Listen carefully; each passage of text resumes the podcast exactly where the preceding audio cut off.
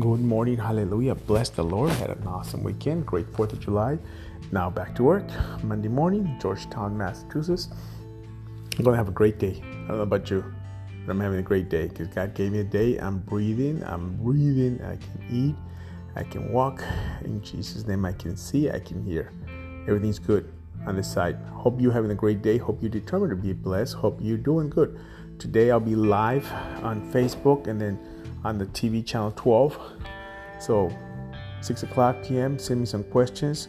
You can watch it and ask questions. We're talking about current issues, the Word of God, everything. So, you have an awesome day. Be blessed, and I'll see you soon. The word for today is Isaiah 55 3. But he was pierced for our rebellion, crushed for our sins. He was beaten so we could be whole. He was whipped so we could be healed. Right there, healed by his stripes.